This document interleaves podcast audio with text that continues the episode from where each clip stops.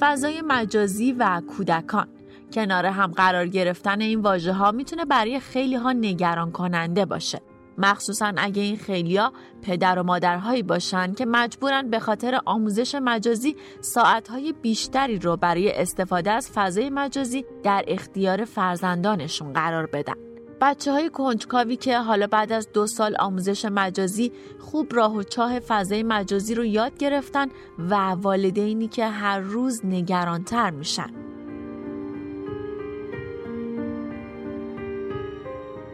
ما برای تهیه این پادکست تجربه نگاری رفتیم سراغ مادرهایی که نگران بیپناهی فرزندانشون در این فضای درندشت مجازی هستند. مادرهایی با یک دنیا سوال و دلواپسی. سوال من به عنوان والد که ممکنه سوال خیلی از والدین هم باشه اینه که واکنش من در برابر بچم باید چجوری باشه وقتی که ممکنه محتوای نامناسبی رو حالا چه از طریق من چه از طریق دیگران دیده باشه و باهاش مواجه شده باشه و اینکه من والد چطور باید واکنش نشون بدم به بچم یا چطور باید برخورد کنم باهاش که باعث نشم این محتوا به روح و روان بچم آسیب بزنه و صدمه بزنه بهش.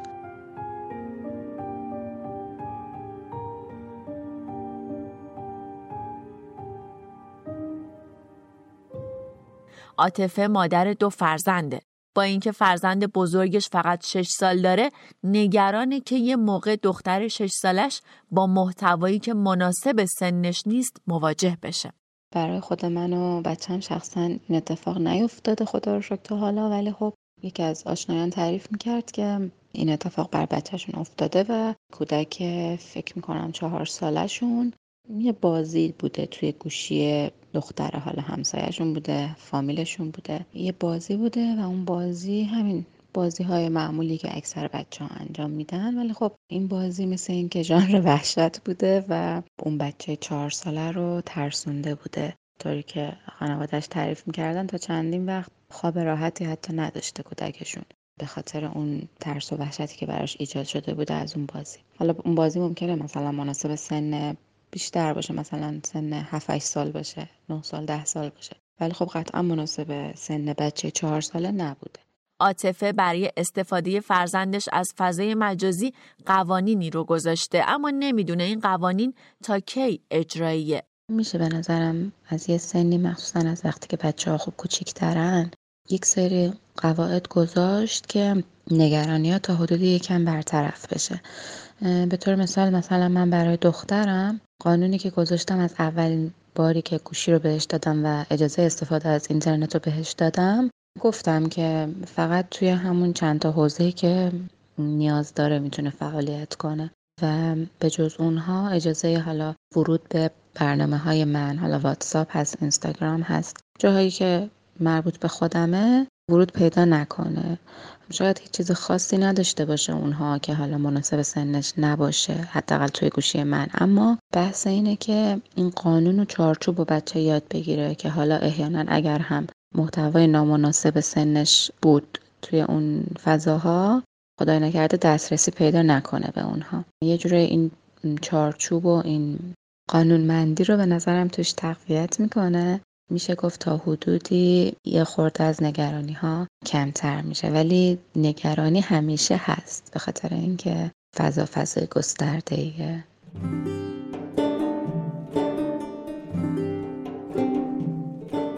نرگس معلمه. یه دختر 14 ساله و یه پسر 9 ساله داره. هرچند برای استفاده بچهاش از فضای مجازی قانون و برنامه ریزی داره اما با چالشی مواجه شده که به قول خودش شک بهش وارد کرده. مشکل جدیتر از دخترم برای پسرم پیش اومدش که پسر نه ساله من دوستش به کوچه کلمه رو بهش یاد داد. که این کلمه واقعا من اصلا انگار آب جوش روی سر من ریختن. و این بچه این کلمه رو توی اینستا سرچ کرده بود. پسر نه ساله من. این کلمه رو سرچ کرده بود و تصویرهایی دیده بود که من به حدی بغض به من گرفت خدایا چرا بچه من تو این سن باید این مطلب رو براش روشن بشه؟ و تنها کاری که دونستم بکنم واقعا به مشاوره رفتن و گفت که چه کار کن؟ خیلی هم تازه باید بازم برم. یعنی شروع کردم به مشاوره که اولین کاری که کردم قطع ارادتهی رسیدن با اون دوست بود و اینکه گوشی رو محدود کردم اینترنت رو محدود کردم و گفتم که مامان این کار واقعا برای سن شما نیست. این خیلی زشته چون واقعا درکم نداشت.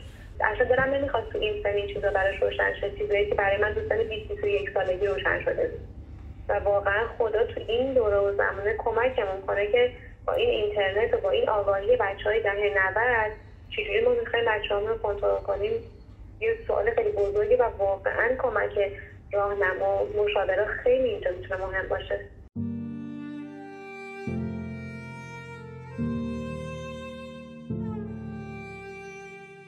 رازیه هم یه مادر شیرازیه که میگه وقتی که دختر 15 سالش در حال رصد کردن پیجهای خرید بوده با مواردی مواجه شده که مناسب سن اون نبوده. رازیه میگه مهمترین کار اینجور مواقع اینه که واکنش تون نداشته باشیم و در حد خود بچه ها براشون مسائل رو توضیح بدیم نه بیشتر. دختر من کلا انسان نداره. فقط به خاطر فضای مجازی که شده واتساپ داره یعنی تلگرام و اینا هم نداره. ولی اینستا رو گوشی خودم که نصب هست بعضی مواقع واقعا دوست داره. میاد میشینه چک می‌کنه که مثلا ببینه همین سایت های فروش بر مال گوشی و تلق و این چیزها رو خیلی علاقه داره برچسب و این چیزها رو یا لباس. من چندین بار دیدم که مثلا وقتی میره خب بالاخره اینستا یه چیزایی رو خودش خود به خود میاره بالا. یا ممکنه مثلا یه page fake باشه که یه چیز نامناسب بیاره بالا. ولی بهش گفتم که مامان مثلا وقتی وارد این میشی ممکنه یه چیزایی باشه که برای سن تو مناسب نباشه. هر وقت می‌خوای بری داخل این با هم بشینیم چک کنیم. و هم خاطر تنها موردی که داشتیم همین بوده. مثلا بوده رفته توی سایت بعد من بعد از اون رفتم چک کردم گوشی رو. دیدم که مثلا فروش لوازم بهداشتی مردونه بوده کاندوم چیز اینجوری بوده و براش سوال پیش اومد. این چیه؟ خب دیگه حالا سنش هم که تو درساشون تقریبا خوندم. براش گفتم این چیزا هست ولی مناسب تو نیست. دیگه گفتم از این بعد چون ممکنه همچی چیزایی برات پیش بیاد و تو آمادگی ذهنیشو نداری بهتره که با هم دیگه بشینیم. این سایت ها رو چک کنیم پیج رو چک کنیم. و الان هم وقتی بخواد این نگاه کنه با خودم با گوشی نگاه می‌کنه مشکلی کلا نداره. در حد سنش نه اونطوری هم نبود که بخوام مثلا حس کنجکاویشو برانگیخته کنم که بعد از من در نبود من بخواد بره مثلا نگاه کنه. آگاهی کامل ولی در حد خودش بشنم نه که خیلی بازش کنم که بدونه چیه